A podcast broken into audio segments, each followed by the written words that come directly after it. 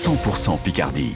Une journée qui reste grise avec encore quelques petites pluies éparses et des températures maximales comprises entre 11 et 13 degrés. Le journal Florent Vautier, des riverains du parc de la Haute-Oie à Amiens disent non à la fermeture du boulevard Salvador Allende. Cela fait plusieurs années que cet axe traverse le parc, un boulevard emprunté par plus de 11 000 véhicules par jour selon la mairie. La mairie qui veut profiter de la réhabilitation du parc de la Haute-Oie pour expérimenter sa fermeture. C'est prévu de fin mars à fin septembre, mais Jeanne Dossé, ils sont plusieurs dans le quartier à s'y opposer. Les conducteurs dérangés par la fermeture du boulevard Allende. Je suis infirmière libérale. Cette route, je la prends entre 10 et 15 fois par jour. Lorsqu'ils vont fermer, euh, ça fait euh, beaucoup plus de chemin euh, entre les patients. Je pense que c'est peut-être un problème pour entrer en ville. Peut-être pour les vélos, ce sera plus sûr. Après, bah, nous, on fera des détours. La circulation se reportera sur des axes secondaires comme la rue Jean Jaurès ou l'allée du Bicêtre, exactement comme l'été pendant la foire Saint-Jean. Pendant la foire, la circulation est vraiment catastrophique. Sachant que l'année, la circulation est plus dense, pointe Thierry le Gris, ça va aussi ralentir les véhicules de secours, ajoute le patron du tabac, le Brazza, qui dit dans une pétition craindre pour son quartier et son commerce. On a des locaux commerciaux avec des loyers intéressants par rapport au centre-ville, avec du passage. Ben, là, tout le monde attend de savoir euh, si la route ferme, c'est fini. On n'aura plus personne qui va s'installer. Fermer le boulevard, c'est tuer le quartier, dit le commerçant. Mais le but, c'est de réunifier le parc de la Haute-Oie, défend Annie Verrier, adjointe à la maire d'Amiens en charge de l'urbanisme. Les équipes ont pointé l'intérêt de retrouver cette configuration euh, Des commerçants sont inquiets, on a peur de devenir une impasse. Que répondez-vous? Alors avec un parc qui va vraiment être valorisé, je pense que ce type d'enclavement, tout le monde pourrait en rêver. La mairie promet un bilan fin septembre pour fermer définitivement ou non le boulevard Allende. La mairie d'Amiens convie également habitants et commerçants à une réunion le 12 mars pour évoquer plus globalement la réhabilitation de la Haute-Oie. Elle doit commencer cette année jusqu'en 2028. Une soixantaine de parents d'élèves sont actuellement réunis devant l'école de Lignières-Châtelain, c'est près de Poix-de-Picardie il dénonce la fermeture prochaine d'une classe dans ce rassemblement pédagogique intercommunal avec Dijon. Ils ont rendez-vous avec le rectorat vendredi soir. Demain midi, une manifestation est organisée devant les locaux du rectorat à Amiens contre les 58 fermetures de classes prévues en septembre. L'hommage à Robert Badinter va débuter d'ici peu, place Vendôme à Paris.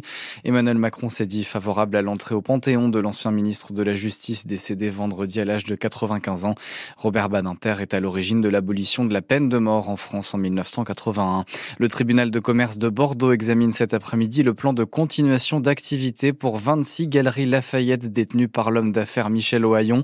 1000 salariés, notamment ceux des galeries d'Amiens et de Beauvais, sont menacés. La semaine dernière, l'intersyndicale a émis un avis défavorable sur ce plan. Abbeville fait appel à ses habitants pour financer une partie de l'extension du réseau de chaleur. Une campagne participative est lancée pour récolter 250 000 euros sur les 14 millions nécessaires pour prolonger de 7 km le réseau.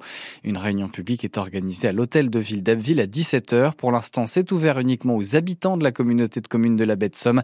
Ce sera étendu le 4 mars à toute la région Hauts-de-France. Et puis aujourd'hui, le monde célèbre l'amour. Ah oui, alors on considère que la Saint-Valentin est apparue dès le 14e siècle en Angleterre. Pour l'anecdote, Patrick, à l'époque, on pensait que c'était le jour choisi par les oiseaux pour s'accoupler. Et pour celles et ceux qui aujourd'hui ne voient pas cette journée comme une fête commerciale, eh bien vous irez peut-être dîner au restaurant. C'est le choix que font un peu plus de la moitié des Français. Un bon moment en perspective, a priori. Enfin, pas toujours, disent ces restaurateurs du quartier Saint-Leu à Amiens, interrogés par Mathis Limano. J'ai vu plein de choses diverses et variées. Euh, la dame qui part, le monsieur qui reste, euh, qui, qui même oublie parfois de régler la note parce qu'il est un peu énervé. Des gens euh, qui sont devant leur téléphone portable, qui n'échangent pas beaucoup, tout le long du repas d'ailleurs, c'est assez bizarre. On a remarqué que c'était beaucoup les dames qui réservaient. Cette année, on est à 50% de réservations faites par des femmes. L'année dernière, on a eu une table avec deux couples. On ne savait pas vraiment ce qu'il allait se passer après, mais on vous laisse imaginer. Le chef, euh, quand il a mis en place sa carte, euh, il me parlait hier, euh, ouais, je vais faire un velouté de chou-fleur et tout ça. J'ai fait, mais attention, chou-fleur, pas top peut-être pour la Saint-Valentin. On va éviter tout ce qui est chou-fleur cassoulet. Qu'est-ce qui va remplacer le chou-fleur alors? C'est un velouté de céleri. Voilà, c'est mieux. voilà, donc attention au menu du dîner de Saint-Valentin ce soir. Et pour celles et ceux qui sont plutôt au cinéma, à 20h30 au Pâté d'Amiens, vous pourrez voir une comédie romantique américaine, Valentine's Day. C'est une séance spéciale spécial organisé par le Centre d'information sur les droits des femmes et des familles de la Somme. Il faut beaucoup plus d'équilibre dans le couple et pas juste pour la Saint-Valentin, réclame justement Claire Diascorne, la directrice du CIDFF 80, invitée ce matin de France Bleu Picardie. Interview à réécouter sur francebleu.fr. Et puis les supporters et supportrices du PSG seront sans doute tiraillés ce soir entre leur passion pour le foot et celle pour leur moitié. Les Parisiens disputent les huitièmes de finale allée de la Ligue des Champions face aux Espagnols de la Real Sociedad, coup d'envoi à 21h.